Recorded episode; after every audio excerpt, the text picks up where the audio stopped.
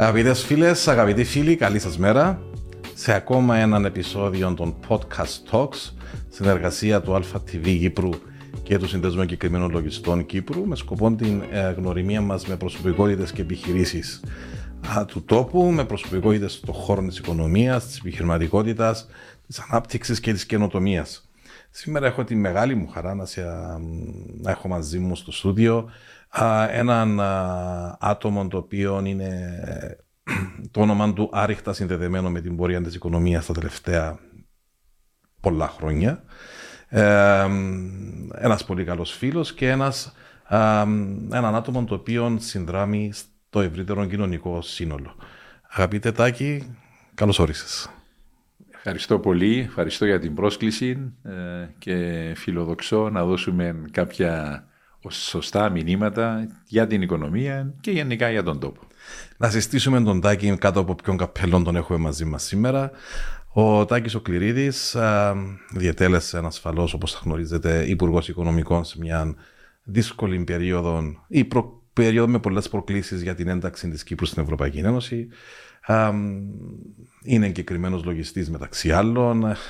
Ε, συμμετέχει σε πάρα πολλά συμβούλια εντός και εκτός Κύπρου τόσο θεσμικά από το κράτος όσο και ιδιωτικά. Όμως σήμερα μαζί μας είναι υπό την ιδιότητα του ως πρόεδρος του Συμβουλίου Οικονομίας και Ανταγωνιστικότητας Κύπρου, ενός θεσμού ο οποίος είναι σχετικά βραχίδιο στην, στη χώρα μας. Έχει καθιδρυθεί από την κυβέρνηση σχετικά πρόσφατα και θεωρώ ότι έχει έναν πολύ σημαντικό ρόλο να επιτελέσει. Με, έχουν ετοιμάσει, έχουν εκπονήσει μια, κατά την άποψή μου, την πιο σημαντική μελέτη που έχουμε να, να δούμε μπροστά μας για το μέλλον του, της χώρας. Είναι η μακροπρόθεσμη στρατηγική ανάπτυξη της οικονομίας μέχρι το 2035, την οποία θα αγγίξουμε, θα σχολιάσουμε ασφαλώς σήμερα.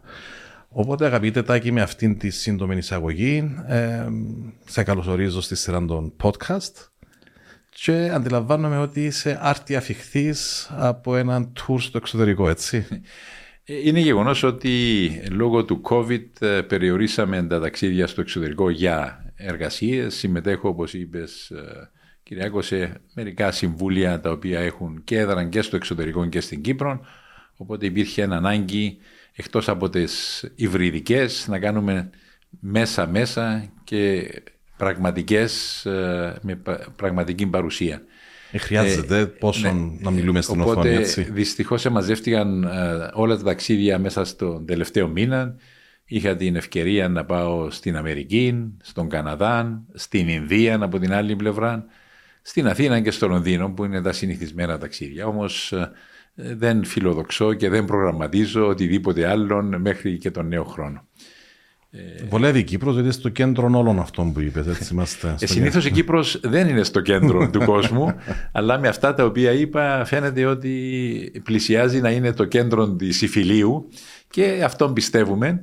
Και είναι και αυτόν το οποίο πιστεύουμε επίσης, επειδή αναφέρθηκες ήδη στη μακροπρόθεσμη στρατηγική για την οικονομία της Κύπρου το όραμα 2035 θέλουμε να πιστεύουμε ότι η Κύπρος είναι ο ομφαλός της γης που λένε κάποτε οι πολιτικοί αλλά και το κέντρο όλου του κόσμου ή θέλουμε να το κάνουμε το κέντρο όλου του κόσμου. Ε, μια θεωρώ πολύ, πολύ έτσι δυναμική και ε, με μεγάλη αισιοδοξία πρόκληση, την οποία είναι στο χέρι μας είναι έτσι. Ε, είναι στο χέρι μας. Να, να πω όμως έτσι λίγο προηγουμένως ε, για το Συμβούλιο Οικονομίας που αναφέρθηκες κυρία Κώτη. Το Συμβούλιο Οικονομίας και Ανταγωνιστικότητας διορίστηκε ε, από το Υπουργικό Συμβούλιο τον, το καλοκαίρι του 2018 για μια τριετή θητεία. Ακολούθως ανανεώθηκε για άλλη μια τριετή θητεία και τώρα διάγουμε τη δεύτερη τριετή θητεία μας. Μέσα στα πρώτα θέματα τα οποία το Συμβούλιο αποφάσισε ότι πρέπει να κάνει είναι να προχωρήσει να κάνει μια μακροπρόθεσμη στρατηγική για το πού πρέπει να οδεύσει η Κύπρος, τι πρέπει να κάνει ώστε να έχουμε και μια βιώσιμη ανάπτυξη αλλά και να καλυτερεύσει η οικονομία για το καλό όλου του κόσμου της Κύπρου, όχι μόνο για τους επιχειρηματίες αλλά και για τον απλό πολίτη. Και μέσα σε αυτές τις σκέψεις ε, έκαναμε μία ε, παρουσίαση στην Ευρωπαϊκή Επιτροπή και εγκρίθηκε ε, η, η χρηματοδότησή της από την Ευρωπαϊκή Επιτροπή. Ε, είναι πολύ τιμητικό ότι εγκρίθηκε διότι μιλούμε για μελέτη η οποία ε, έχει έναν κόστος μερικές εκατοντάδες χιλιάδες ευρώ και υλοποιήθηκε στα χρονικά περιθώρια τα οποία είχαμε βάλει. Αν λάβει και κάποιος υπόψη ότι είχαμε και την πανδημία είναι ακόμα πιο σωστό ε, να το αναφέρουμε. Το πιο σημαντικό όμως είναι η ίδια η μελέτη. Η ίδια η μελέτη η οποία ε, έγινε με διάφορες θυσίες πολλών ατόμων, έγινε μελέτη αφού ακούσαμε και αφού γραστήκαμε πολλούς φορείς ε, το σύνδεσμο εγκεκριμένων λογιστών μη εξαιρουμένου, ε, τα επιμελητήρια, τις συνδικαλιστικές οργανώσεις, όλους τους φορείς ε, και ακούσαμε. Κάναμε επίσης και ανοιχτές ακροάσεις με κόσμο για να ακούσουμε. Άρα αυτό το πράγμα δεν είναι κάτι το οποίο έκατσε κάποιος ή μια ομάδα από συμβούλους πίσω από ένα γραφείο και αποφάσισε ότι αυτή θα είναι η καλύτερη μελέτη η οποία μπορεί να παρουσιαστεί για την Κύπρο. Αν δεν κάνω λάθος, έγιναν περίπου 200 συνεντεύξεις. Έγιναν πάρα πολλές συνεντεύξεις. Τον αριθμό μπορεί να μην τον ξέρω ε, απ' έξω, αλλά και ανοιχτές συζητήσεις, αλλά και συνεντεύξεις one-to-one. Διαλέξαμε άτομα τα οποία έχουν γνώσεις και εμπειρίες, μιλήσαμε με άτομα και οργανώσεις στο εξωτερικό, είδαμε ποιοι είναι οι καλύτεροι μαθητές σε κάποιους τομείς στο εξωτερικό και δεν ντρεπόμαστε να πούμε ότι ναι, θέλουμε κάποιους να τους αντικράψουμε. Αν ο καλύτερος σε αυτόν τον τομέα είναι παραδείγματος χάρη η Σιγκαπούρη, γιατί να μην δούμε τι κάνει η Σιγκαπούρη, γιατί να μην δούμε κάποιες άλλες μεγάλες χώρες οι οποίες μπορούν όμως να ε, γίνουν και για την Κύπρο. Δηλαδή, σίγουρα δεν θέλουμε να αντιγράψουμε την Αμερική ή την Γερμανία ή την Ιαπωνία, αλλά μπορεί και από αυτές τις χώρες να πάρουμε κάποια θέματα τα οποία μπορούν να εφαρμοστούν και στην Κύπρο. Γι' αυτό και η μελέτη αυτή έχει ασπαστεί από όλους τους φορείς της Κύπρου, περιλαμβανομένων και των πολιτικών κομμάτων. Ναι, είναι ένα στοίχημα και είναι εδώ τούτο που θα ήθελα έτσι να σε ρωτήσω, αλλά να σε αφήσω πρώτα να δούμε τι περιλαμβάνει ναι. η μελέτη. Έχω έναν, αν θέλεις, έτσι, έναν προβληματισμό, έχω μια έγνοια. Ε, νομίζω ότι ναι, συζητήσαμε πρόσφατα σε μια παρουσίαση που έκαμε ε, το ΚΕΒΕ με το ε, της, της έκθεσης την είχε κάνει ο Αντρέα ο Ασιώτης, ο οποιο να πούμε είναι τα χέρια, τα μάτια, το μυαλό, όλα. Κάμε πάρα πολύ δουλειά ο Αντρέα ναι. ε, για, την, για την μελέτη αυτή.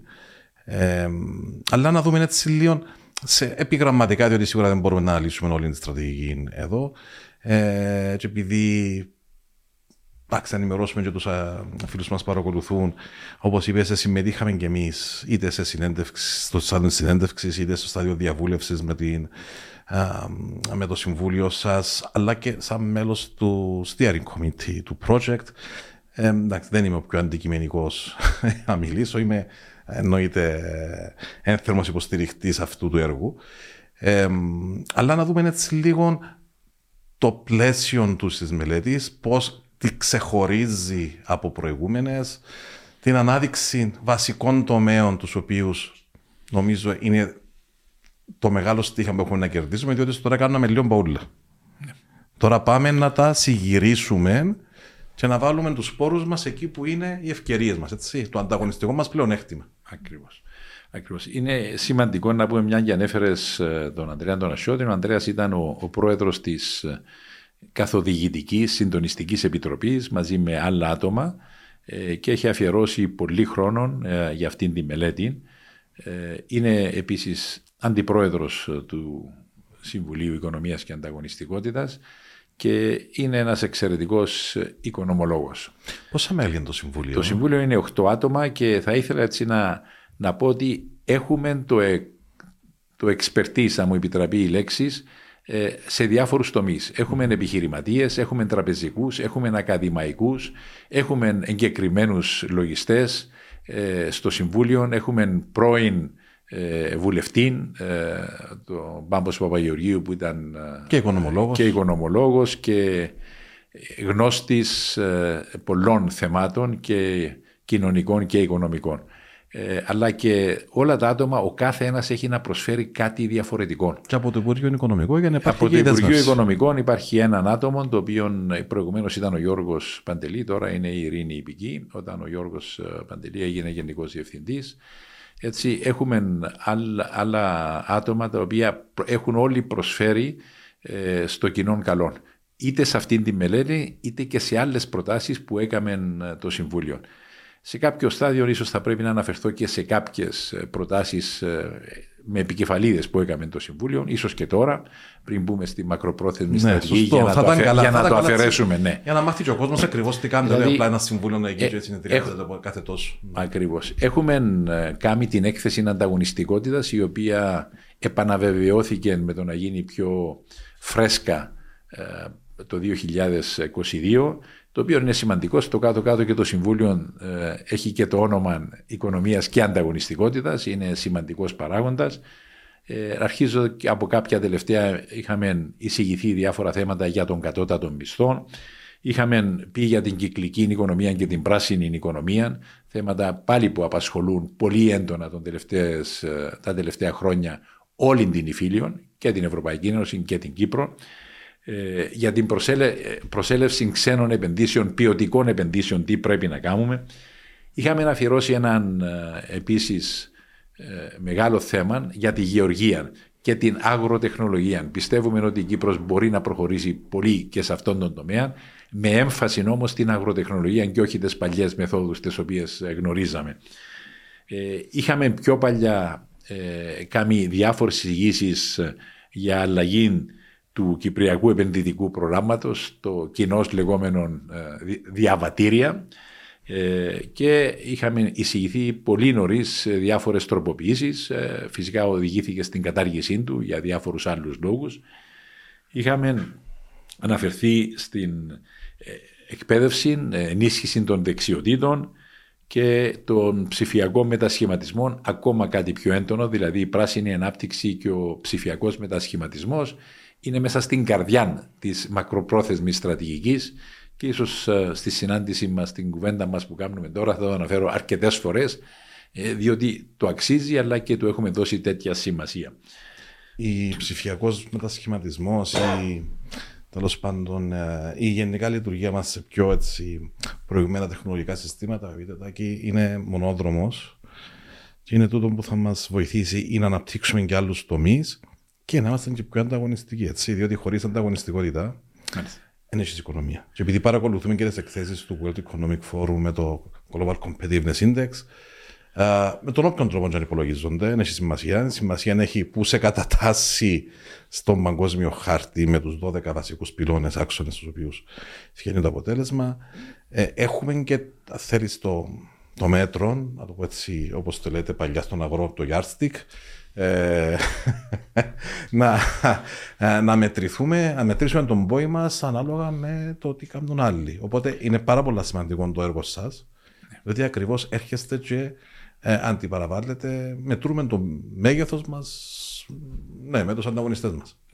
Ε, ε, δεν μπορείς να κάνεις διαφορετικά, διότι δεν ζούμε μόνοι μας στην Ιφίλιον. Έχουμε άλλους γύρω μας, έχουμε άλλους μακριά μας, έχουν άλλους οι οποίοι έρχονται και μας αντιγράφουν. Δηλαδή αν κάναμε κάτι καλό και στην Ευρωπαϊκή Ένωση έχουμε δει χώρες και μιλώ από το 2000 όταν μπήκαμε στην Ευρωπαϊκή Ένωση έρχονται και ε, επί υπουργείας μου μάλιστα είχαν και το θράσος κάποιοι υπουργοί άλλων μικρών χωρών της Ευρώπης να με ρωτούν πώς κάνετε αυτό το πράγμα, γιατί το έκαμετε, τι επιτυχία έχει. Φυσικά νιώθεις περήφανος, αλλά και από την άλλη πλευρά δεν είναι ανάγκη να φανερώσουμε όλα τα μυστικά μας. Δεν υπάρχουν μυστικά, αλλά μέχρι να βρουν τη μέθοδο εκείνη για να κάνουν ό,τι έκαναμε, θα είναι πάντα αργοπορημένοι και ελπίζουμε εμείς ότι θα είμαστε σε θέση να καλυτερεύσουμε εκείνο το οποίο έκαναμε, το οποίο θεωρείται πετυχημένο και να το κάνουμε ακόμα πιο πετυχημένο. Σε μια συνάντηση που είχα με έναν ε, φίλο, να το, το αναφέρω, το φίλο των Υπουργών Οικονομικών της Ελλάδος, τον uh, Χρυσόν Σταϊκούρα, ε, ο οποίος, ε, εντάξει, γνωριστήκαμε πριν αναλάβει υπουργός, ε, είχε αναφέρει ότι ε, όντως μελετούμε πράγματα τα οποία έχετε κάνει εσείς, τα, τα επεξεργαζόμαστε. ώστε να μην νιώθω καλά. Και στα λέει τα βελτιώνουμε, ούτως ώστε να μην έχουμε ε, είτε θέματα με Ευρωπαϊκή Ένωση, είτε να αναπτύσσουμε να συνάδουμε την οικονομία μας. Και με ένα νιώσα καλά. Ε, διότι ακριβώς έγινε αυτό που είπες, ε, κάποιες εισηγήσεις, τι οποίες οι πρακτικές εφαρμόσαμε εμείς σαν Κύπρος, τι είδαν άλλες χώρες, τι αξιολογήσαν θετικά, τι τι αποδεχτήκαν, τι εγκολποθήκαν, αλλά δεν βελτιώσαν. Δηλαδή πήραν το σε ένα βήμα παρακάτω με αποτέλεσμα εμείς ανταγωνιστικά ε, να είμαστε δεύτεροι στην την κούρσα. Και εντούτοις που πρέπει να δουλέψουμε λίγο καλύτερα. Ε, να αναφέρω ακριβώς και να χρησιμοποιήσω την ίδια λέξη που είναι κούρσα. Δηλαδή δεν είναι κάτι το οποίο περπατούμε και το κάνουμε. Πρέπει να τρέχουμε για να προλάβουμε και να είμαστε μπροστάριδες ε, σε όλα τα θέματα. Ε, Ευτυχώς όμως ε, τα τελευταία χρόνια, παρόλες τις δύσκολες συνθήκες της οικονομίας, καταφέραμε να κάνουμε πολλά πράγματα, να κάνουμε αλλαγέ. Αν με ρωτήσεις, ήταν αρκετές, ε, η απάντηση μου ήταν ποτέ δεν είναι αρκετές. Ποτέ δεν σταματούμε ε, και πρέπει να προχωρούμε με νέες ευφυείς ιδέες, με άτομα τα οποία όπως κάναμε τη μεγάλη φορολογική μεταρρύθμιση του 2002, δεν, δεν αποφασίσαμε μόνοι μας ότι εμείς τα ξέρουμε όλα στην Κύπρο να φωνάξουμε τους λογιστές, τους δικηγόρους, τους επιχειρηματίες και να κάνουμε κάτι. Φωνάξαμε έναν expert ε, από την ε, Αυστρία, τον καθηγητή Γκάσνερ, ο οποίος με την ομάδα του μας έφερε νέες ιδέες, ιδέες οι οποίες μπορούσαν να περάσουν και από τις Βρυξέλλες, διότι ήταν πολύ σημαντικό και κάναμε αυτή τη φορολογική μεταρρύθμιση. Ακολούθως κάποιοι άλλοι προσπάθησαν να μας αντιγράψουν σε ένα μεγάλο βαθμό μπορεί να τα κατάφεραν. Αλλά εμείς δεν έπρεπε να μείνουμε σε εκείνον το σημείο. Έπρεπε να αλλάξουμε. Αλλάξαμε διάφορα πράγματα. Σε ορισμένα πράγματα βλέπω ότι οι κυβερνήσεις ε, έκτοτε αντιδρούν πολύ πιο γρήγορα, κάποτε πολύ πιο αργά και κάποτε τίποτε. Υπάρχει και αυτό. Ε, όμως ε, εγώ θα πρέπει να πω ότι η συνεργασία του Συμβουλίου Οικονομίας και Ανταγωνιστικότητας τα τελευταία τέσσερα και πλέον χρόνια είναι ε, πολύ σημαντική και ευχαριστούμε τόσο την κυβέρνηση όσο και τη Βουλή και κατ' επέκταση τα κόμματα όλα για το ευήκο νους το οποίο έχουν και μας συμπεριφέρονται ε, πολύ πολύ θετικά για τις εισηγήσεις τις οποίες κάνουμε. Το Συμβούλιο Οικονομίας είναι ένα ανεξάρτητο συμβουλευτικό σώμα, δεν ακούμε κανέναν, αποφασίζουμε μόνοι μας αλλά υπάρχει και μεγάλη διαφάνεια. Όλες οι προτάσεις μας οι οποίες ετοιμάστηκαν, που αναφέρθηκα προηγουμένως ακροθυγώς, δημοσιεύονται στην ιστοσελίδα μας την ίδια ημέρα την οποία παραδίδουμε τη μελέτη μας στον Υπουργό Οικονομικών. Δεν υπάρχει οποιαδήποτε παρέμβαση, είμαστε τελείως ανεξάρτητοι σε αυτόν τον τομέα και μάλιστα η ανεξαρτησία μας ε, επιβραβεύεται με το να μην παίρνουμε οποιαδήποτε αμοιβή. Ε, το, το, λέω από την αρνητική του πλευρά, αλλά ε, θεωρήσαμε ίσως να είμαστε και το μόνο ή τουλάχιστον είμαστε το πρώτο συμβούλιο που διορίζεται από την κυβέρνηση ε, και τα μέλη του οποίου δεν παίρνουν οποιαδήποτε αμοιβή. Νομίζω ότι ε, η σύνθεση του Συμβουλίου σας είναι τέτοια που ακριβώς ε, ε, προσδίδει τούτον το αίσθημα εμπιστοσύνης το οποίο μόλις yeah. περιέγραψε, αγαπητέ Τάκη, και νομίζω ότι ακριβώς επειδή είσαστε και άτομα τα οποία δεν ε, να αποδείξετε κάτι εκεί, είσαστε εκεί ακριβώς για να προσφέρετε. Ε, καλοπροαίρετα και ε, με εκνησιότητα θα έλεγα. Ε, γι' αυτό έχετε ζητούν τα αποτελέσματα. Αλλά πάμε πάλι πίσω στη, στη, μελέτη. στη μελέτη. Το φορολογικό ναι, να το φύγουμε, να το αγγίξουμε. Ξέρω ήσουν πάρα πολλά καλό στις τρίπλες σαν μπασκετπολίστα, αλλά θα, με, θα σου παίξω πολλά καλό one on one έτσι, άμυνα. Οπότε... Ε, νομίζω είναι μεγάλη απειλή τούτη, αλλά την δέχομαι με μεγάλη χαρά. Έτσι, να δούμε λίγο επιγραμματικά τι καλύπτει, καλύπτει το στρατηγικό σχέδιο. Να αποφύγω τη λέξη ώρα, από στρατηγικό σχέδιο για να το βάλουμε και σε μια ε, εφαρμογή, σε μια, ένα πλαίσιο εφαρμογής. Και να πούμε ότι συνδέεται και με το πρόγραμμα της ε, ανθεκτικότητας ναι, και ανάπτυξης της Ευρωπαϊκής Ένωσης. Ε, έτυχε, να, διότι όταν ξεκινήσαμε τη μελέτη δεν υπήρχε η, η πανδημία, δεν, δεν υπήρχαν τα προβλήματα τα οποία παρουσιάστηκαν μετά. Άρα αυτή είναι, για πρώτη φορά γίνεται μια ολιστική μελέτη. Δεν, ενώ προηγουμένως είχαμε διάφορες μελέτες σε διάφορους τομείς, αλλά όχι μακροπρόθεσμη, αυτή είναι πολύ σημαντική λέξη, και ολιστική. Ε, αυτή η μελέτη έχει διάφορους στόχους. Ε, κάποιους ήδη τους αναφέραμε στην, ε, στην κουβέντα που είχαμε κάνει. Πρώτον είναι η ενίσχυση της ε, ανταγωνιστικότητας, της διεθνούς ανταγωνιστικότητας θα μπορούσα να πω ακόμα καλύτερα.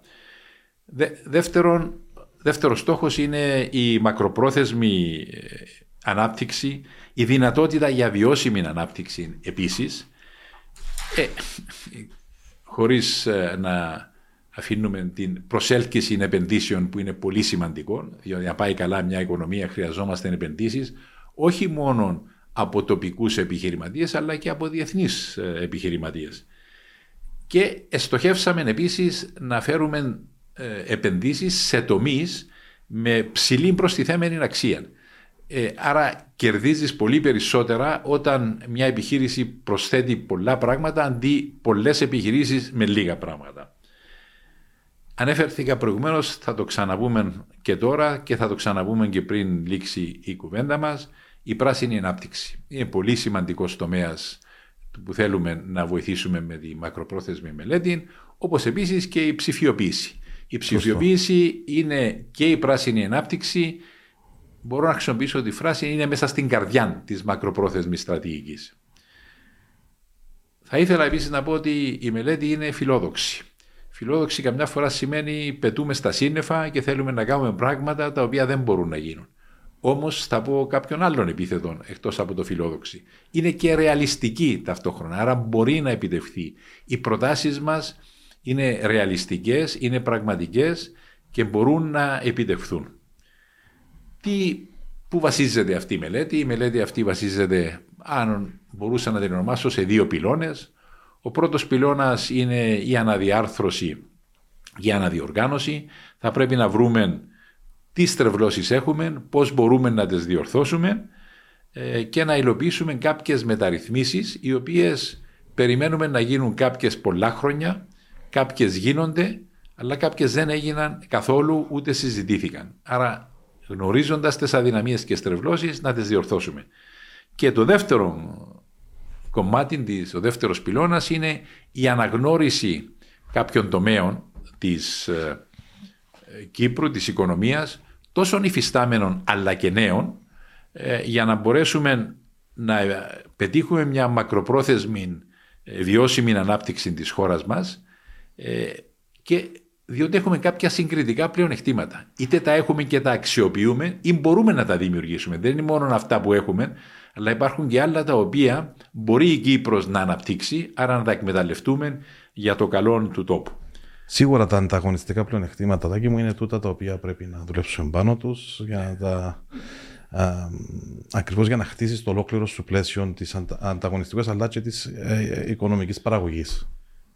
Ε, επίσης νομίζω η μελέτη αγγίζει την εξωστρέφεια, την καινοτομία, τη διασφάλιση περιβαλλοντικής βιωσιμότητας και το όραμα 2035 Θέλω να το τονίσω ξανά, διότι είναι πολύ σημαντικό και του έδωσαμε έμφαση σχεδόν πριν αρχίσουμε να κάνουμε τη μελέτη, με διαβουλεύσεις με τον ιδιωτικό και τον δημόσιο τομέα, με τα πολιτικά κόμματα. Πριν καν αρχίσουμε τη μελέτη, έκαναμε το γύρο μας στα πολιτικά κόμματα, πήραμε τις απόψεις τους, τους έδωσαμε χρόνο να επανέλθουν και εκείνοι να μας δώσουν και άλλες απόψεις. Όσο προχωρούσε η μελέτη, κάναμε άλλες συσκέψεις με διάφορους φορείς ε, και τα πολιτικά κόμματα και ε, μπορεί να έκαναμε τέτοιον αριθμό συναντήσεων. Γι' αυτό νιώθουμε ότι η μελέτη δεν, δεν είναι μόνο από τους συμβούλους ε, οι οποίοι ανέλαβαν αυτή τη μελέτη και από το Συμβούλιο Οικονομίας, αλλά όλοι έχουν συνεισφέρει, θα μπορούσα να πω, όλος ο Κυπριακός λαός μέσω όλων αυτών των φορέων που έχουμε μπει. Νομίζω ήταν και μια καλή αλλά και ταυτόχρονα ατυχή συγκυρία ότι η ολοκλήρωση της μελέτης έγινε ε, στην περίοδο του κορονοϊού. Άρα, όπου αναδειχτήκαν και άλλοι περιορισμοί ενδεχομένως ή πράγματα που δεν θα μπορούσαμε να είχαμε σκεφτεί. Π.χ. ας πούμε, σίγουρα ε, ε, ενίσχυσε την ε, επικέντρωση στην τεχνολογία από τη μια. Ε, και επίσης ζούμε τώρα και μια περίοδο με την ε, πόλεμο στη Ρωσία-Ουκρανία που επηρεάζει το κόστο της ενέργειας. Άρα, μέσα από τον το στρατηγικό σχεδιασμό αγγίζονται ακριβώς και οι διαστάσεις που πιθανόν να μας δημιουργούν πρόβλημα σήμερα. Άρα, ε, με το που ε, άνοιξε, ας το πούμε έτσι, το πλάνο με τους κύριους άξονες προτεραιότητας, και δεν είναι, δεν είναι μόνο η κλασική τουρισμός, ξέρω εγώ, ακίνητα, αλλά και τομέας της ενέργειας, ε, κυκλικής οικονομίας, ε, ψηφιακής τεχνολογίας. Ακριβώς αγγίζουμε θέματα που δημιουργούνται από τις υφιστάμενες καταστάσεις, έτσι. Ε, συγκυριακά, μένα, αλλά ήρθε ναι. στον κατάλληλο χρόνο. Ε, συγκυριακά μπορώ να πω έγιναν δύο πράγματα. Το πρώτο το αναφέρας προηγουμένως και πρέπει να επεκταθούμε. Είναι ότι ήρθε η πανδημία, ήρθε η Ευρωπαϊκή Ένωση και έκαμε τα σχέδια ανάπτυξης και ανθεκτικότητας και η μελέτη ήταν σε εξέλιξη. Ε, το Συμβούλιο Οικονομίας μέσω αυτής της μελέτης και της καθοδηγητικής επιτροπής ε, μπολιάσαμε ε, το σχέδιο ε, ανάπτυξης και ανθεκτικότητας ε, πριν υποβληθεί στην Ευρωπαϊκή Ένωση για έγκριση και βάλαμε στοιχεία τα οποία περιλαμβάνονται μέσα στη μελέτη μας, η οποία δεν είχε ολοκληρωθεί. και θα ήθελα να επεκταθώ πιο ύστερα σε αυτό το κομμάτι και να πω ότι ήταν μια ευκαιρία τυχαία μεν, αλλά κάναμε αυτό το, το σχέδιο ανάπτυξης και ανθεκτικότητας ε, τέτοιον ώστε άρχισε να υλοποιείται η μελέτη, η μακροπρόθεσμη στρατηγική για την οικονομία της Κύπρου λόγω αυτού του σχεδίου και το οποίο μπολιάστηκε από κομμάτια τα οποία ήταν ήδη μέσα στη μακροπρόθεσμη στρατηγική. Ε, και νιώθω περήφανος κιόλας ότι αυτή η μελέτη δεν είναι μια μελέτη που θα μείνει στα γραφεία του κάθε Υπουργείου ή του Υπουργείου Οικονομικών ή της Διεύθυνσης Ανάπτυξης είναι μια μελέτη η οποία ήδη άρχισε και υλοποιείται σταδιακά. Το οποίο είναι επίσης πολύ σημαντικό. Το άλλο κομμάτι, το οποίο αναφέρθηκε, Κυριακό, είναι ότι θέλαμε να κάνουμε μια οικονομία η οποία να είναι δυνατή. Δυνατή ώστε όταν ενάρθουν δύσκολες στιγμές, σαν τις στιγμές του 2013, σαν τις στιγμές της πανδημίας και του κορονοϊού, που σίγουρα επηρεάστηκε η οικονομία, όταν έχεις μια ισχυρή οικονομία, τότε μπορείς πιο εύκολα να ανταπεξέλθεις από κάποιες δύσκολες στιγμές. Και θα έρθουν και άλλες δύσκολες στιγμές στο μέλλον. Ε, η Κύπρος δεν είναι μόνη της. Δεν μπορεί η παγκόσμια οικονομία να μην επηρεάσει και την Κύπρο όταν έχει προβλήματα. Και ευτυχώς αυτή η συγκυρία με τον κορονοϊό ε, είχαμε μια πολύ καλή οικονομία, ξεπεράσαμε τα προβλήματα του 2013 και θα μπορούσαμε και εμπορέσαμε να ανταπεξέλθουμε με πολύ, πολύ πιο εύκολα από ότι κάποιος θα ανέμενε. Επίσης το RRF, το RRP, δηλαδή το Σχέδιο Ανάκαμψης Αθεκτικού της Ευρωπαϊκής Ένωσης, όπως το συνδυάζετε και εσείς εδώ στη μελέτη, είναι ίσως και ένα πολύ καλό εργαλείο για να προωθήσουμε ή να επιφέρουμε πιο καλά τι ε, μεταρρυθμίσεις τις οποίες ευαγγελιζόμαστε πολύ. Και άμα λέμε μεταρρυθμίσεις, δεν είναι μόνο το, το, τα του δημοσίου τομέα, δηλαδή, ας πούμε, τους δημοσίους υπαλλήλους, είναι ακριβώς μια μεταρρύθμιση ε, στον τρόπο με τον οποίο δουλεύουμε και είναι οι άξονες προτεραιότητας και πώς τούτοι οι άξονες δίνονται με τα απαραίτητα άλλα εργαλεία όπως ε, ε, προβολή, φορολογικά ε, και η διασύνδεση του στο τέλος και με την κοινωνία. Άρα, ένα αρκετά δυνατό και δυναμικό έργο το οποίο έχετε παράξει, το οποίο συμφωνώ μαζί σας είναι σημαντικό να το μεταλαμπαδεύσουμε σε πάρα πολλούς και να το εστερνιστούν την ίδια ώρα. Και τούτο να με φέρει ύστερα στον προβληματισμό μου που δυστυχώς με βασανίζει το τελευταίο διάστημα. Τα τελευταίες μια-δυο εβδομάδες, τέλος πάντων. Ε, ναι, τονίζουμε ότι η μελέτη μας είναι συνεπής αλλά και σε πλήρη ε, τάξη μαζί με το Ταμείο Ανάκαμψης και Ανθεκτικότητας. Μιλούμε για ένα ταμείο το οποίο είναι 1,2 δισεκατομμύρια αλλά δεν μιλούμε για ε, ψίχουλα ε, και μιλούμε για αλλαγές ε, σε διάφορους τομείς. Με έμφαση πάντα το μεγαλύτερο κομμάτι το έχει η πράσινη οικονομία και η βιώσιμη ανάπτυξη. Η καινοτομία επίσης έχει έναν μεγάλο ρόλο να επιλέξει, να παίξει, συγγνώμη, αλλά έχει επίσης, είναι επίσης σημαντικό οι, οι διάφορες αλλαγές οι οποίες προτείνονται στη μακροπρόθεσμη στρατηγική οι οποίες μπορεί να μην έχουν σχέση με την οικονομία αλλά έχουν σχέση με την ανταγωνιστικότητα. Παραδείγματος χάρη, πιο αποτελεσματική κρατική μηχανή, πιο αποτελεσματικό και πιο γρήγορο δικαστικό σύστημα. Εκεί που, εκεί που χωλένουμε και πρέπει να, να, να βρεθούν οι λύσεις. Γίνονται διάφορα τώρα, αλλά πρέπει να δούμε και τα αποτελέσματα για μια πιο γρήγορη επίλυση διαφορών. Η Κύπρος δεν είναι η μόνη χώρα η οποία έχει έναν αργό δικαστικό σύστημα. Έχει και άλλες χώρες. Εμάς δεν μας ενδιαφέρουν οι άλλες χώρες. Εμάς μας ενδιαφέρει το δικό μας σύστημα και μπορούμε να το κάνουμε. Ε, υπάρχει πρόθεση τώρα και το βλέπουμε και από το δικαστικό σώμα και από το δικηγορικό σύλλογο να κάνουν τις διάφορες κινήσεις οι οποίες είναι ορθές, συμβαδίζουν με τις προτάσεις της δικέ μας για τη μακροπρόθεσμη στρατηγική, διότι χωρίς έναν ε, δικαστικό σύστημα το οποίο είναι αποτελεσματικό, δεν μπορούμε να έχουμε επιχειρήσεις στην Κύπρο. Ακριβώς τούτο να θέλω να το, το, απλά να το εξηγήσουμε στον κόσμο, διότι ε, μπορεί κάποιος να ρωτήσει καλά πώς επηρεάζει το δικαστικό σύστημα.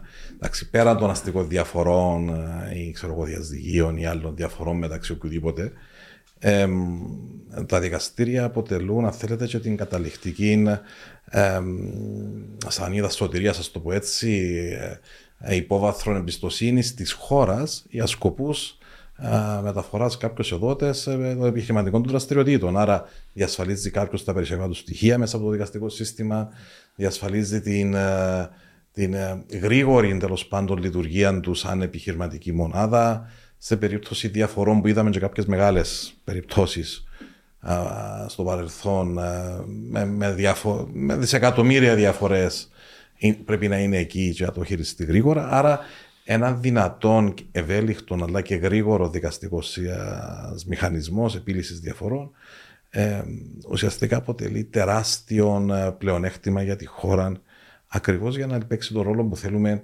ενός ε, πιο διεθνούς επιχειρηματικού κέντρου.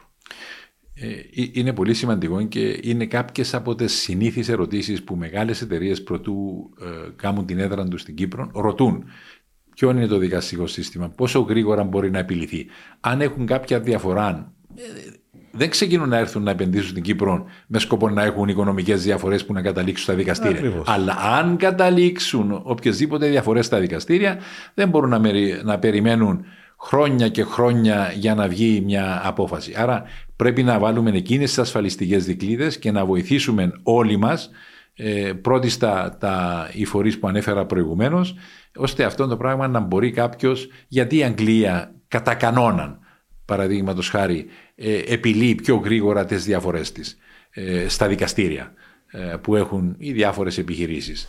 Έτσι και εμείς θα πρέπει να βελτιώσουμε κάτι το οποίο ξέρουμε και ευτυχώς το έχουμε αναγνωρίσει όλοι ότι έχουμε μια αδυναμία. Θεωρώ ότι ήταν μια καλή κίνηση το εμπορικό δικαστήριο, των αυτοδικείων με ξεχωριστά ξεχωριστές έδρες. Σιγά σιγά νομίζω θα πάρουν την πορεία τους και τα άλλα.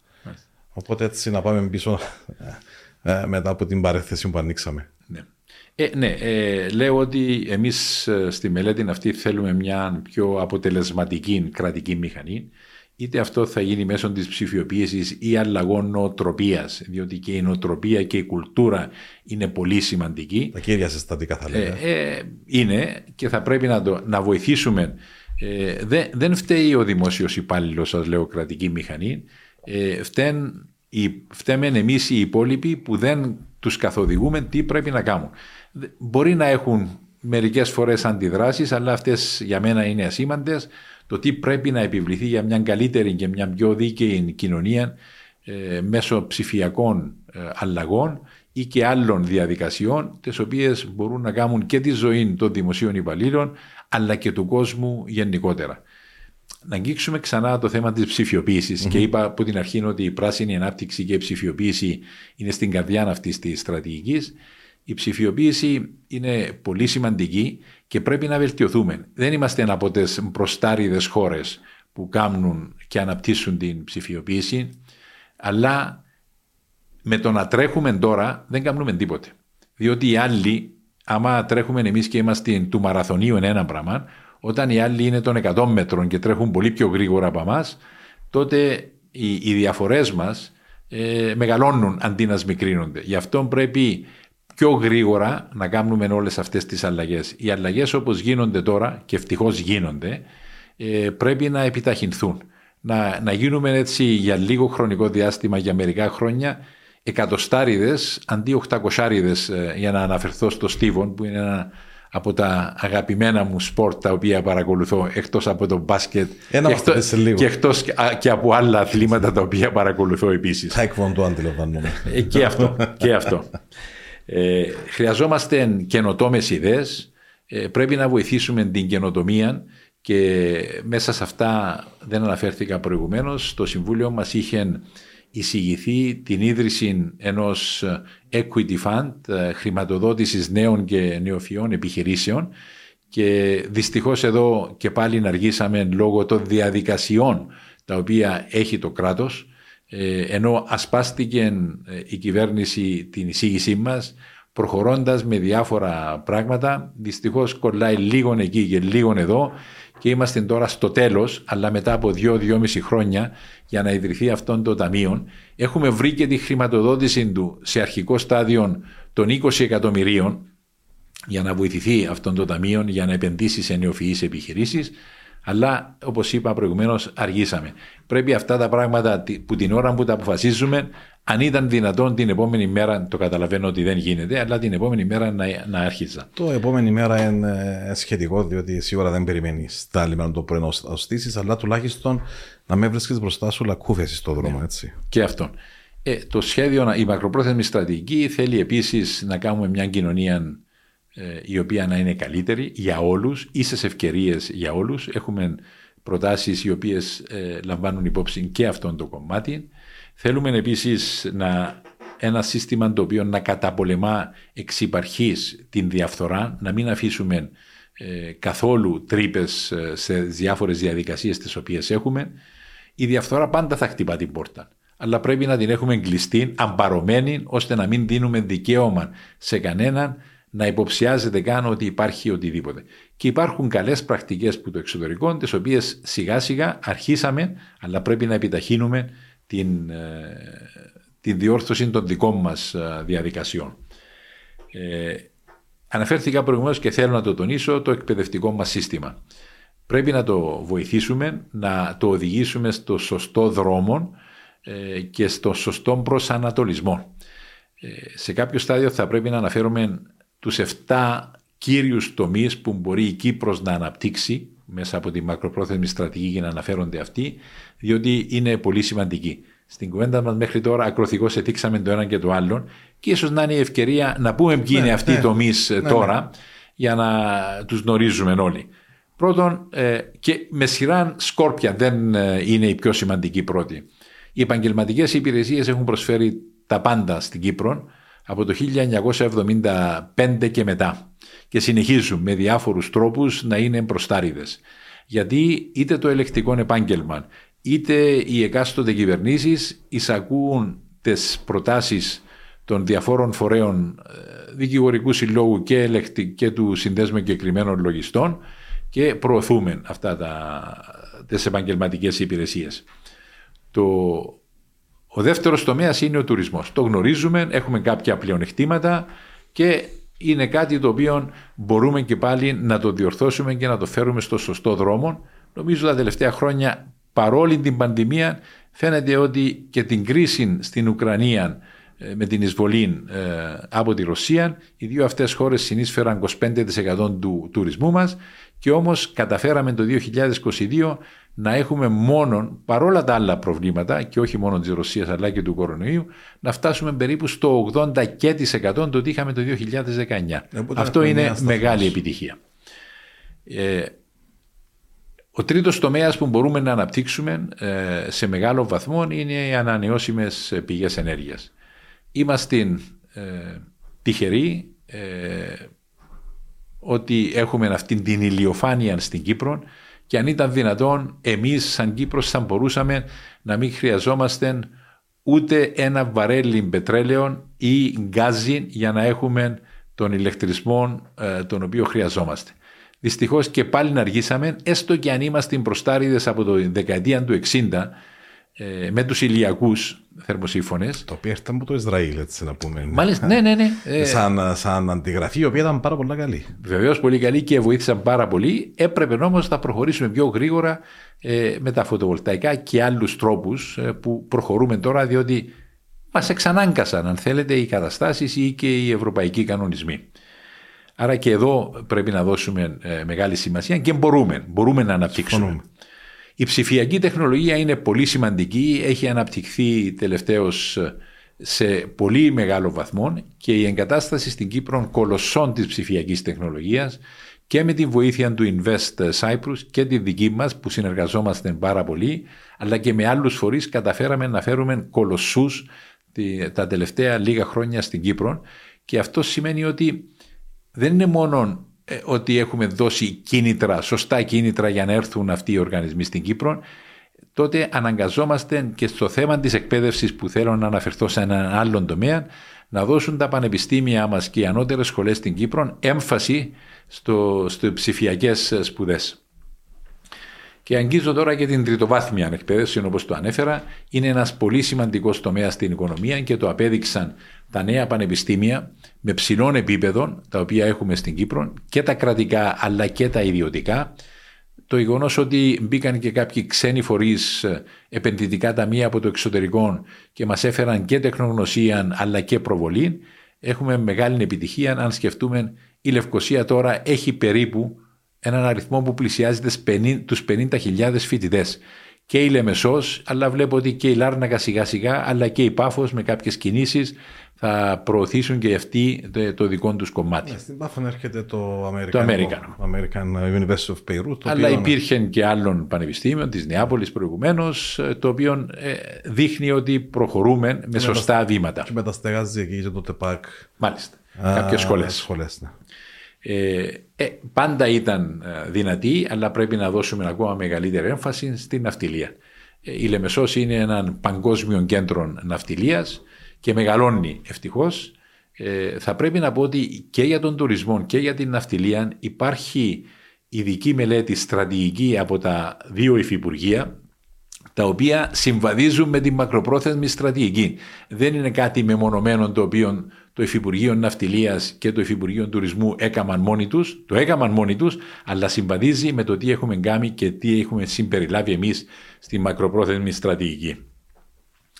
Αναφέρθηκα προηγουμένως σε ένα άλλο τομέα, ο οποίος για μένα είναι πολύ σημαντικός, που είναι η αγροτεχνολογία. Δεν την ονομάζουμε γεωργία, αλλά την ονομάζουμε αγροτεχνολογία. Δεν μπορούμε να σκεφτούμε ότι έκαναν οι παππούδες μας που εφήτευαν πατάτες ή ντομάτες ή αγκούρια ή φρούτα.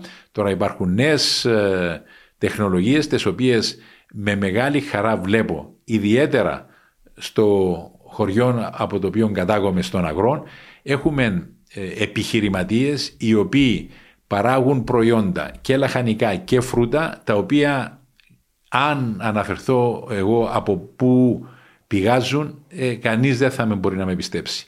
Δηλαδή ο τρόπος παραγωγής, ο τρόπος προστασίας από καιρικά φαινόμενα, ε, οι, νέα, οι νέες ποικιλίες οι οποίες φέρνουν φρούτων ε, και λαχανικών ε, μας κάνουν όλους περήφανους για το τι έχουν πετύχει ε, αυτά τα άτομα. Ε, σίγουρα και στα κουκκινοχώρια υπάρχουν ε, μεγάλες ε, επενδύσεις σε αυτόν τον τομέα. Ε, οι, οι επενδύσεις αυτές τις παίρνουμε από το Ισραήλ και από την Ολλανδία, δηλαδή ποιοι είναι οι καλύτεροι μαθητές σε αυτόν τον τομέα. Το Ισραήλ επειδή γυρνιάζει πολύ κοντά μας και οι καιρικές συνθήκες είναι παρόμοιες. Η Ολλανδία με την τεχνολογία η οποία εξελίσσεται πάνω σε μια συνεχή βάση ε, παίρνουμε, ακολουθούμε τις νέες μεθόδους, πρέπει να κάνουμε πολύ περισσότερα πράγματα για την αγροτεχνολογία και ευτυχώς ε, και σε συνεννόηση και με το Υπουργείο ε, Γεωργίας έχουμε κάνει διάφορες συζητήσεις οι οποίες έχουν ήδη ασπαστεί, ήταν και μέσα στα πλάνα του Υπουργείου, δεν είναι κάτι το οποίο εμείς ε, σκεφτήκαμε και αποφασίσαμε, αλλά είναι συνεργασία. Και πιστεύω ότι εδώ μπορούμε να αναπτύξουμε την αγροτεχνολογία για να βοηθήσουμε αυτόν τον τομέα να συνεισφέρει πολύ περισσότερα από ό,τι συνείσφερε μέχρι τώρα, η οποία συνεισφορά του είχε μια φθήνουσα πορεία. Όντως η Κύπρος ήταν μέχρι και το 1974 περίπου ε, κατεξοχήν αγροτική χώρα θα έλεγα, ο τομέας των υπηρεσιών περιορισμένος, ο τουρισμός στα σπάργανα, ε, η ναυτιλία σε πολύ χαμηλότερο επίπεδο. Εντάξει, η εισβολή μας ανάγκασε, χάνοντας και την ε, παιδιάδα την οποία είχες στη Μεσορία για τα σπαρτά σου, ε, χάνοντας το βαρόσιν και τη μόρφου με τις άλλες καλλιέργειες εκεί, να αναπροσαρμοστούμε. Θεωρώ ότι ο έβδομος στόχος, όπως το ανάφερε στην αγροτεχνολογία, εγώ θα τον έβαλα και πρωτογενή τομέα anyway. Ναι, ναι, ναι. Ε, ο οποίος πάει πίσω έτσι λίγο, πάμε πίσω στα βασικά που λέμε, έτσι, back to basics. Δηλαδή και μια, παρα, μια λαμβάνοντας υπόψη ότι είμαστε μια χώρα κατά κύριο λόγο εισαγωγική, ε, ναι, είναι ένας τομέας στον οποίο παράγουμε και έχουμε τη δυνατότητα να εξάξουμε πέραν της εξαγωγής των υπηρεσιών που εξάγαμε τα τελευταία 40 χρόνια. Ε, Εξαγωγές ε, και, και εκμετάλλευση των καιρικών συνθηκών και του πλούτου της κυπρου Δηλαδή οι πατάτες μας ε, για δεκαετίες ήταν το μόνο προϊόν το οποίο εξ, εξήγαμε και παίρναμε ψηλές τιμές. Γιατί θα μπορούσαμε να είχαμε και καλή ποιότητα που είχαμε, αλλά και μπορούμε να παράξουμε σε χρονικά σημεία κατά τη διάρκεια του έτους που δεν μπορούν άλλες χώρες να παράξουν. Και αυτό ήταν πολύ σημαντικό. Εγώ πιστεύω μπορούμε τώρα και με τις καιρικές μας συνθήκες να παράξουμε άλλα προϊόντα πολύ πιο νωρίς ή σε περιόδους που η Ευρώπη και η Μέση Ανατολή που είναι γειτονικές χώρες ε, αργούν να παράξουν. Και μπορούμε να το κάνουμε και σε ποιότητα η οποία είναι τρομερή. Έχουμε όμως ένα μειονέκτημα. Ε, το μεταφορικό μέσο το οποίο ε, είμαστε απομονωμένοι, έστω και αν νιώθουμε ότι είμαστε το κέντρο του κόσμου, είμαστε απομονωμένοι και το κόστος μεταφοράς είναι πολύ σημαντικό. Αν παράγουμε κάποιον προϊόν το οποίο είναι πιο φθηνό λόγω των καιρικών συνθήκων, μετά έχουμε αυτή την επιβάρυνση διότι είμαστε μακριά και δεν έχουμε ε, την, άμεση πρόσβαση. την άμεση πρόσβαση με φορτηγά, πρέπει να πιάσουμε αεροπλάνα, πρέπει να πιάσουμε πλοία, καθυστέρησης, ε, ψηλά κόστα κλπ. Όμως και πάλι εγώ πιστεύω ότι μπορούμε σε πρώτη φάση να βοηθήσουμε την κατάσταση αυτή με την εσωτερική κατανάλωση. Να σταματήσουμε να εισάγουμε προϊόντα τα οποία μπορούμε να παράξουμε και να τα παράξουμε καλύτερα στην Κύπρο. Και αγαπητέ μου φίλε, εκτός που την θεμαντιμίεση στην εξαγωγή έχει να κάνει και η ποιότητα του προϊόντος. Οπότε, αν παράξεις έναν προϊόν ψηλότερης ποιότητας, το οποίο ε, καλή ώρα είναι το χαλούμι που λέμε, έτσι συζητούμε εδώ και πάρα πολλά χρόνια, αλλά έναν προϊόν το οποίο ε, θα είναι μοναδικό ε, και με πάρα πολύ καλά επίπεδα ποιότητας, τότε η τιμή ενδεχομένως έτσι προϊόντα να είναι δευτερευούση σημασίας. Ναι. Ε, και τελευταία, τελευταίος πυλώνας αυτών των 7 ε, τύπων ανάπτυξης της οικονομίας είναι η ελαφρά βιομηχανία.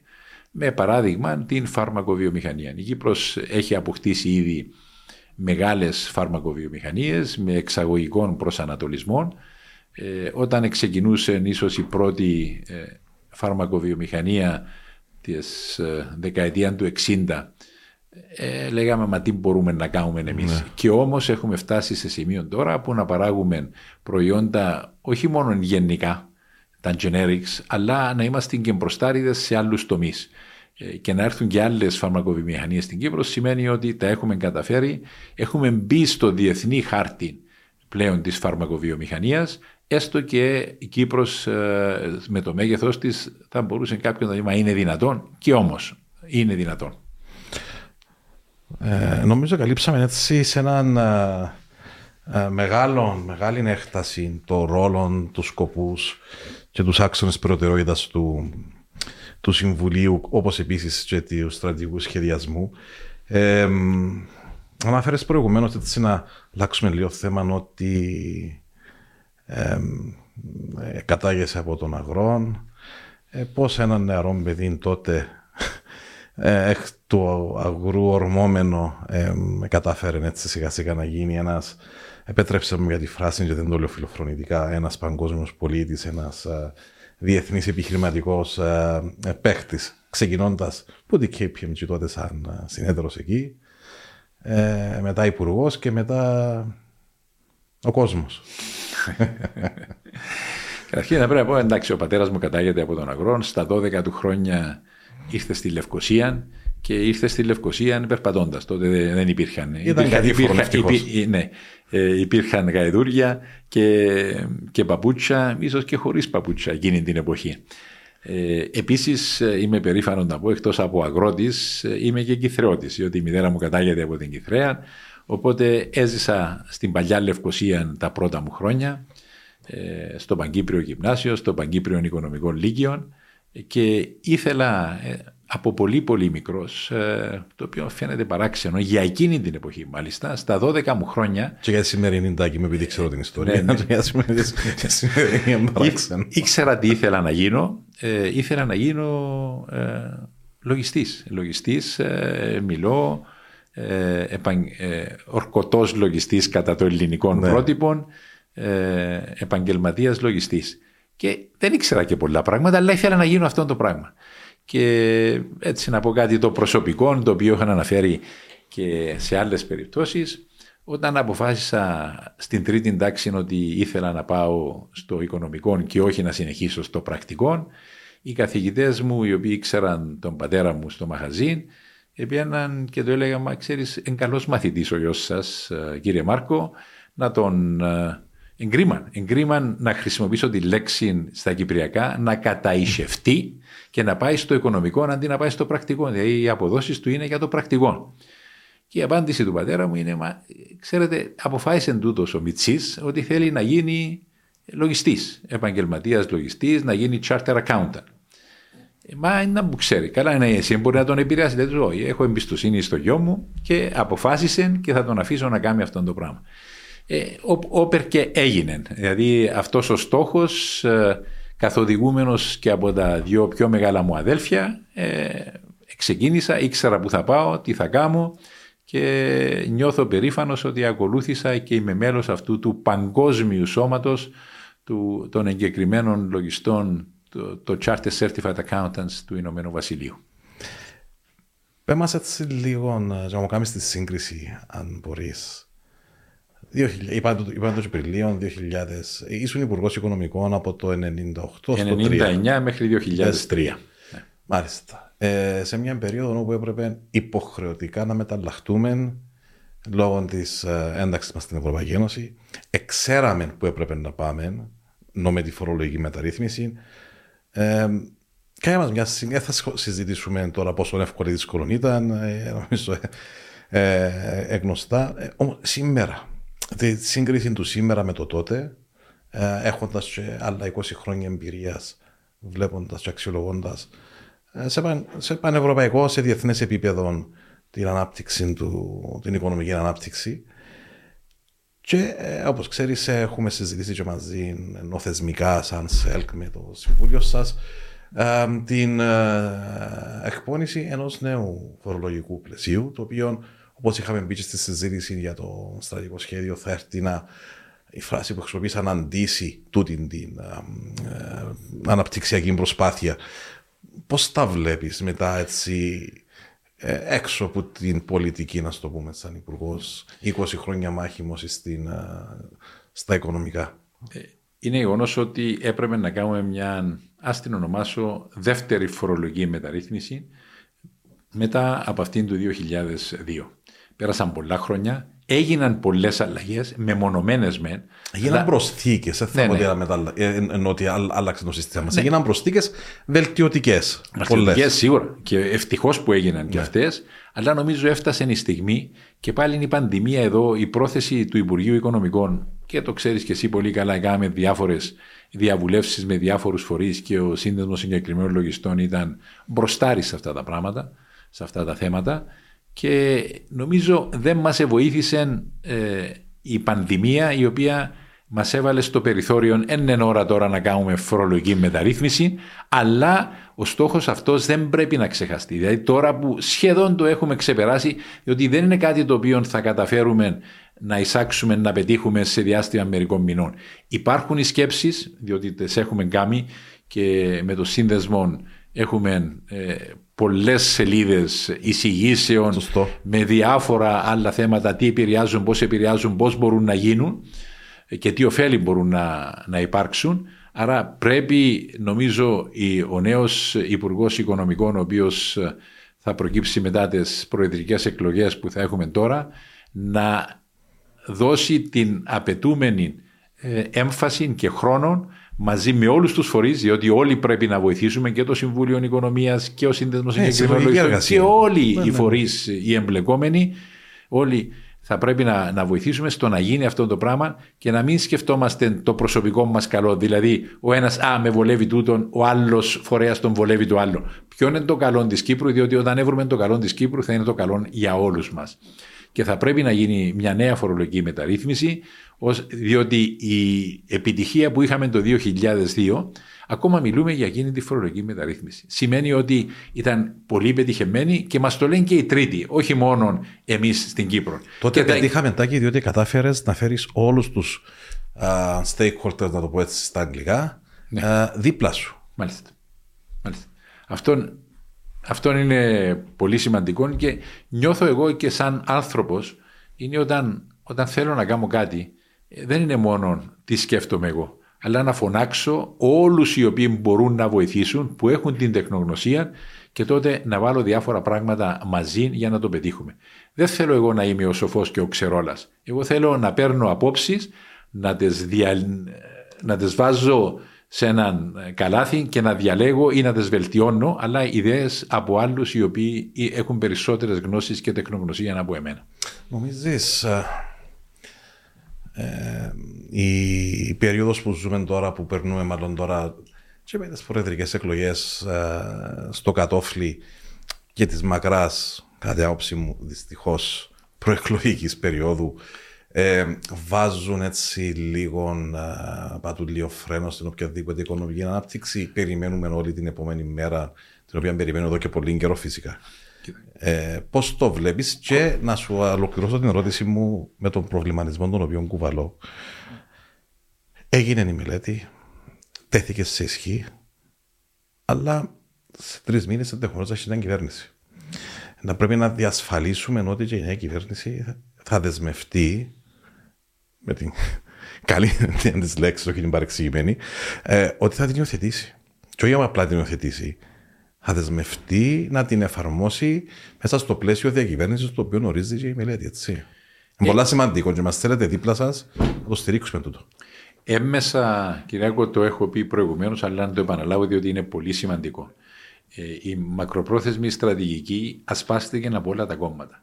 Και στις συναντήσεις που είχαμε στη Βουλή, αλλά και σε συναντήσεις που είχαμε κατηδίαν με κόμματα, ήταν τέτοια που μας ε, κάνουν να νιώθουμε ότι ε, όποιο, ό,τι και να προκύψει αυτή η μελέτη είναι της Κύπρου και δεν είναι ενός συγκεκριμένου κόμματος, ενός υποψήφιου Προέδρου. Μάλιστα. Ε, και αυτό είναι πολύ σημαντικό για μας, διότι πράγματι τώρα με τις εκλογές δεν μπορούν να γίνουν και πολλά πράγματα. Μίλησαμε για τη φορολογική μεταρρύθμιση, είπα ότι πρέπει να την είναι αφήσουμε. Έναν από εκείνα. Ναι, ναι. Πρέπει να την αφήσουμε με τη νέα κυβέρνηση, αλλά σαν προτεραιότητα της νέας κυβέρνησης η οποία θα προκύψει και να έχουν η τεχνογνωσία υπάρχει, μπορούμε να βοηθήσουμε όλοι την κυβέρνηση για να κάνουμε όλα αυτά, όλες αυτές τις αναγκαίες αλλαγές για να διατηρήσουμε την Κύπρο στην αιχμή της ανταγωνιστικότητας. Αναφέρθηκε προηγουμένως μέσα στις στους άξονες προτεραιότητας της μελέτης, θα το βγάλω για να πάμε σε άλλη συζήτηση τώρα, ε, το θέμα του τουρισμού. Εγώ είμαι ένθερμος υποστηριχτής, το έχω πει και σε άλλες εκπομπές που κάναμε εδώ. Ε, πιστεύω ότι μπορούμε να αναπτύξουμε τον αθλητικό τουρισμό στη χώρα σε έναν πάρα, πάρα πολύ καλό βαθμό. Ε, έχουμε, όπως είπες προηγουμένως, κλίμα το οποίο βολεύει πολλές βόρειο-ευρωπαϊκέ χώρες να κατεβούν κάτω, αλλά ε, νομίζω σιγά σιγά αυξάνονται και οι υποδομές, είτε σε εγκαταστάσεις, είτε σε γήπεδα, είτε σε συνθήκες, για να προσελκύσουμε. Και επειδή είσαι εσύ ένας άνθρωπος του αθλητισμού, ε, ε, πέραν το ότι ήσουν πρόεδρος της Ομοσπονδίας ε, Καλαθόσφαιρας για αρκετά χρόνια, ήσουν και αθλητής. Ε, ε, και έζησες και την αθλητική διάσταση στο πετσίν της. Δεν κάνω λάθος, έπαιζες center τότε, έτσι. Σχεδόν. Ε, θεωρούμε ψηλός εκείνη την εποχή, τη δεκαετία του 60. Ε, τώρα είμαι ένας κοντούλης σε σχέση με τους άλλους καλαθοσφαιριστέ. Και φαντάζομαι ότι δεν καταφέρεις να βάλεις του έναν τρίποντο όταν έπαιζες. Ο τρίποντα έβαζα πολλά. Αλλά δεν, δεν, δεν είναι κάρφωνα όμως. Νομίζω τα τρίποντα στρεμπήκαν η γραμμή του τρίποντου. Πώς το βλέπεις; Ε, λέω το σε μια κουβέντα που κάνουμε, θέλεις και έτσι λίγο στο πόδι. και για τον αγρό που έχει τις υποδομές, αλλά υπάρχουν οι πλάτρες, υπάρχει η υπάρχει η Αγία Νάπα, υπάρχει πάφος που είναι ο Παναθενικό τώρα, που θα μπορούσε να λειτουργήσει σαν λίκνο ε, αθλητικού τουρισμού. Ε, δεν υπάρχει αφιβολία και πολλές φορές αναφερθήκαν ε, όλοι οι οποίοι εμπλεκόμενοι για τον αθλητικό τουρισμό όπως και τον εκκλησιαστικό τουρισμό. Ασχοληθούμε μόνο με τον, Άφησε τον εκκλησιαστικό. Με τον, με τον αθλητικό. Σε... Τώρα μπαίνουμε και σε Επι... εκλογές αρχιεπισκοπικές ναι, που ναι, ναι, στην άκρη. Να πούμε, μας βάλουν αλλά, αλλά υπάρχει κιόλας αυτός. Υπάρχει, ο, ο αθλητικός ε, τουρισμός μπορεί να αναπτυχθεί, φτάνει να γίνει ένα πρόγραμμα. Να γίνει ε, μια μελέτη σε βάθος και όχι με μονομένες καταστάσεις. Δηλαδή, αναφέρθηκε στον Αγρόν και το αθλητικό κέντρο του Αγρού, το οποίο χτίστηκε πριν σχεδόν 20 χρόνια και αφέθηκε στο έλεος του Θεού. Ντρέπομαι κάθε φορά που περνώ έξω από το αθλητικό κέντρο του Αγρού. Και μέσα αλλά και έξω έχει αφαιθεί στην τύχη του. Θα μπορούσε αυτόν το κέντρο μαζί με έναν γήπεδο ποδοσφαίρου το οποίο υπάρχει ο χώρος και μπορεί να γίνει και οι, οι παρεπιδημούντες ε, στον αγρό θέλουν να το κάνουν, έχουν βρει ε, και το χώρο που μπορεί να γίνει και απαλωτρίωσαν ώστε να γίνει ένας πραγματικός, ένα πραγματικό καλό γήπεδο ποδοσφαίρου μαζί με το ξενοδοχείο που υπάρχει στην περιοχή και την άλλη υποδομή να κάνουν έναν εξαιρετικό ε, τομέα στον ε, αθλητισμό, στην προετοιμασία. Και ο το οποίο έχει γίνονται υποδομές. Μάλιστα. Και, και άλλες ε, περιοχές πάνω στα βουνά, διότι προσφέρουν ε, το χώρο, είτε το καλοκαίρι που δεν έχει ζέστη, είτε ακόμα και το χειμώνα για σκανδιναβικές χώρες να έρθουν να προετοιμαστούν στο κατάλληλο κλίμα, να και πάνε στη ζέστη της Λευκοσίας, της Λεμεσού, της Πάφου. Ταυτόχρονα το ίδιο μπορεί να γίνει και στην Αγία Νάπα Παραλίμνη με, με γήπεδα ποδοσφαίρου. Προσπάθησαν να κάνουν περιορισμένα όμως επιτυχία. Χρειάζεται προγραμματισμός, χρειάζεται η σωστή ε, μεταχείριση και προβολή αυτού του προϊόντος διότι μπορούμε να κάνουμε πάρα πολλά σε αυτό το κομμάτι. Σε τι ομάδα έπαιζες τότε καλαθοσφαίρα; Ήμουν ε, της Ενάδα Αγίου Δομετίου γιατί όχι δεν έχω καμία σχέση με τον Άγιο Δομέτιον ε, διότι ο καθηγητής στο γυμνάσιο, ο, ο κύριος Βάσος Κωνσταντίνο πρώτος και μετά ο Παλάδιος Νικολάου ήταν οι καθηγητές μου και με πήραν στην ΕΝΑΔ ε, να παίξω και παίζαμε στο Γασιπί. Πρέπει να πω ότι όταν πήραμε το πρωτάθλημα το 68-69 σαν ε, στην ΕΝΑΔ, ήταν η πρώτη φορά που πήγα στο οίκημα του συλλόγου στον Άγιο Δομήτιο. Δεν ήξερα καν που ήταν, διότι ποτέ δεν πηγαίναμε εκεί. Η έδρα μας ήταν το Γασιπί. Άλλες εποχές. Άλλες εποχές με τα ανοιχτά τα. Δύο γήπεδα ανοιχτά, μπάσκετ, όπως έμπαινε στα αριστερά, μέσα στα κουμπέμπε το είχαμε. Με, με άσφαλτο είχαμε, ναι, μάλιστα. Ε, με τι άλλο να ασχολείσαι, έτσι, πώς γεμώνεις τις ώρες σου, πώς ε, εκτός που ταξίδια, διαβάσματα, μελέτες, ε, εξυπηρέτηση πελατός, συμβούλια. Ναι. Ε, έχω, νιώθω ότι ο, ο κόσμος, η κοινωνία μου έχει προσφέρει και θέλω να προσφέρω κι εγώ κάτι πίσω. Και εκτός από το Συμβούλιο Οικονομίας, το οποίο αφιερώνω αρκετό χρόνο, ε, έχω άλλα δύο θέματα τα οποία ασχολούμαι. Διάλεξα να μην πάω σε πολλά. Και πρώτον και κύριον είναι το Καραϊσκάγιον Ίδρυμα. τυχαία με κάποιον φίλων ε, γιατρών, τον Μακαρίτη Νίκανδρον Παπαμινά, τον οποίο γνώρισα όταν ήμουν στο Υπουργείο, ε, συνεισφέρω και προσφέρω σαν αντιπρόεδρος ε, του Καραϊσκακίου Ιδρύματος ε, για αρκετά χρόνια τώρα. Για 20 χρόνια, σχεδόν μόλις έφυγα από το Υπουργείο. Ταυτόχρονα μου δόθηκε και ευκαιρία μέσω του Καραϊσκάκιου να προσφέρω στο νεοειδρυθέν Ίδρυμα Έρευνας Καρκίνου, το CCRI, το Cancer Research Institute of Cyprus, ε, μέσα από ε, την παρουσία μου στο Καραϊσκάκιο Ίδρυμα, το οποίο ήταν ένας από τους συνεταίρους, αν θέλετε, μαζί με το Πανεπιστήμιο Κύπρου και των Οικολογικών της Τράπεζας Κύπρου. Ε, αυτά τα δύο ε, με γεμίζουν περισσότερο διότι προσφέρω πίσω στην κοινωνία ε, από τα πολλά τα οποία η κοινωνία μου εχάρισε κατά τη διάρκεια της ζωής μου. Ε, νομίζω είναι σημαντικό να, να κοιτάζουμε πάντα πίσω και να κοιτάζουμε πάντα και κάποιους που είναι λιγότερο τυχεροί από εμάς, έτσι. Μάλιστα. εντάξει, είμαστε προς την ολοκλήρωση της συζήτησης μας. Έμεινε μας ακόμα ένα μισή ώρα. ε, ε, εντάξει, δεν μπορώ να με σε ρωτήσω ε, δεδομένου και του από πού προέρχεσαι με τις όλες σου ασχολίες. Ε, ακόμα δύο πράγματα. Το ένα είναι, okay, ζούμε σε μια περίοδο τώρα με ψηλούς πληθωρισμούς, με ακρίβεια, με κόστος ενέργειας διπλάσιο από ό,τι ήταν πέρσι. Ε,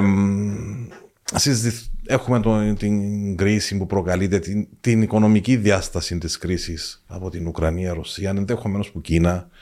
Ε,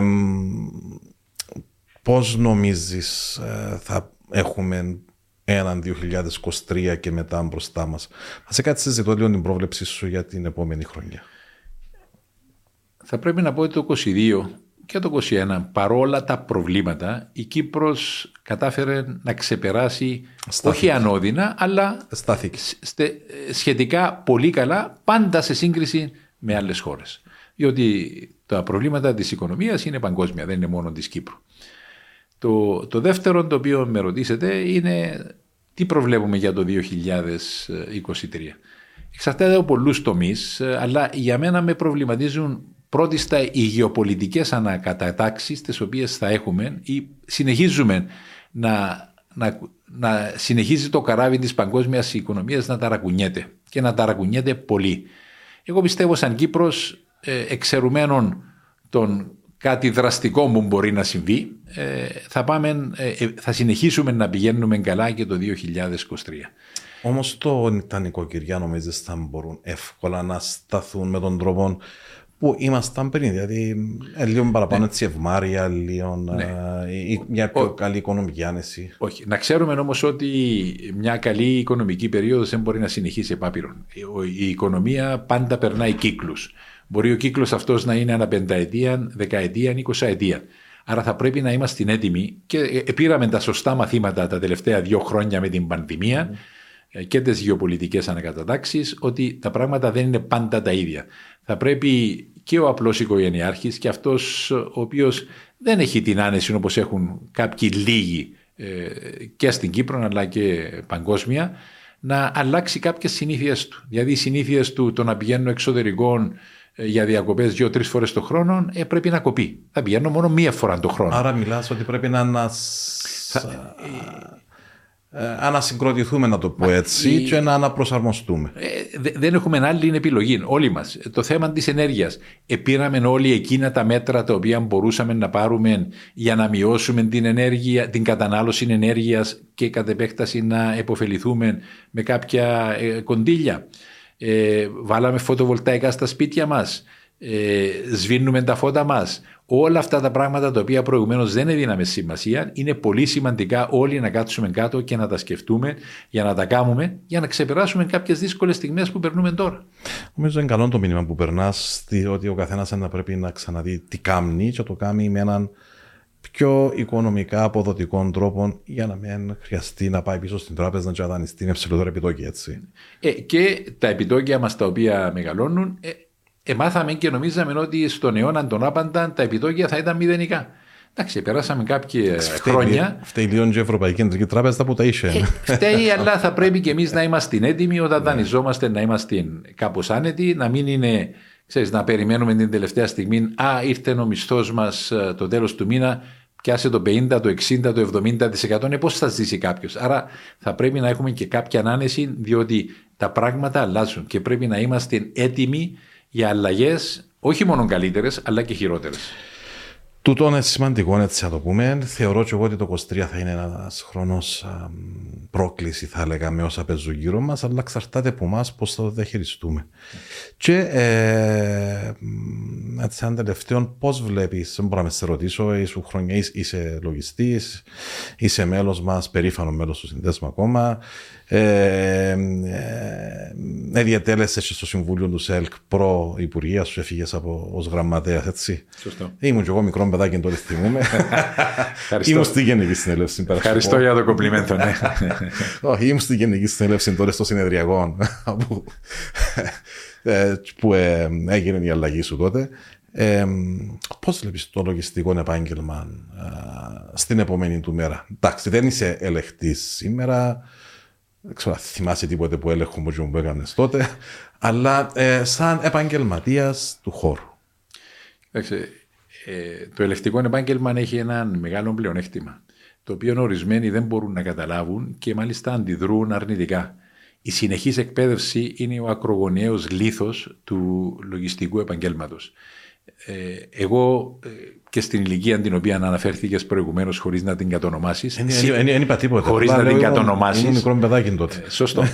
ε, και εγώ εκείνον το οποίο συνεχίζω να κάνω είναι η συνεχής εκπαίδευση.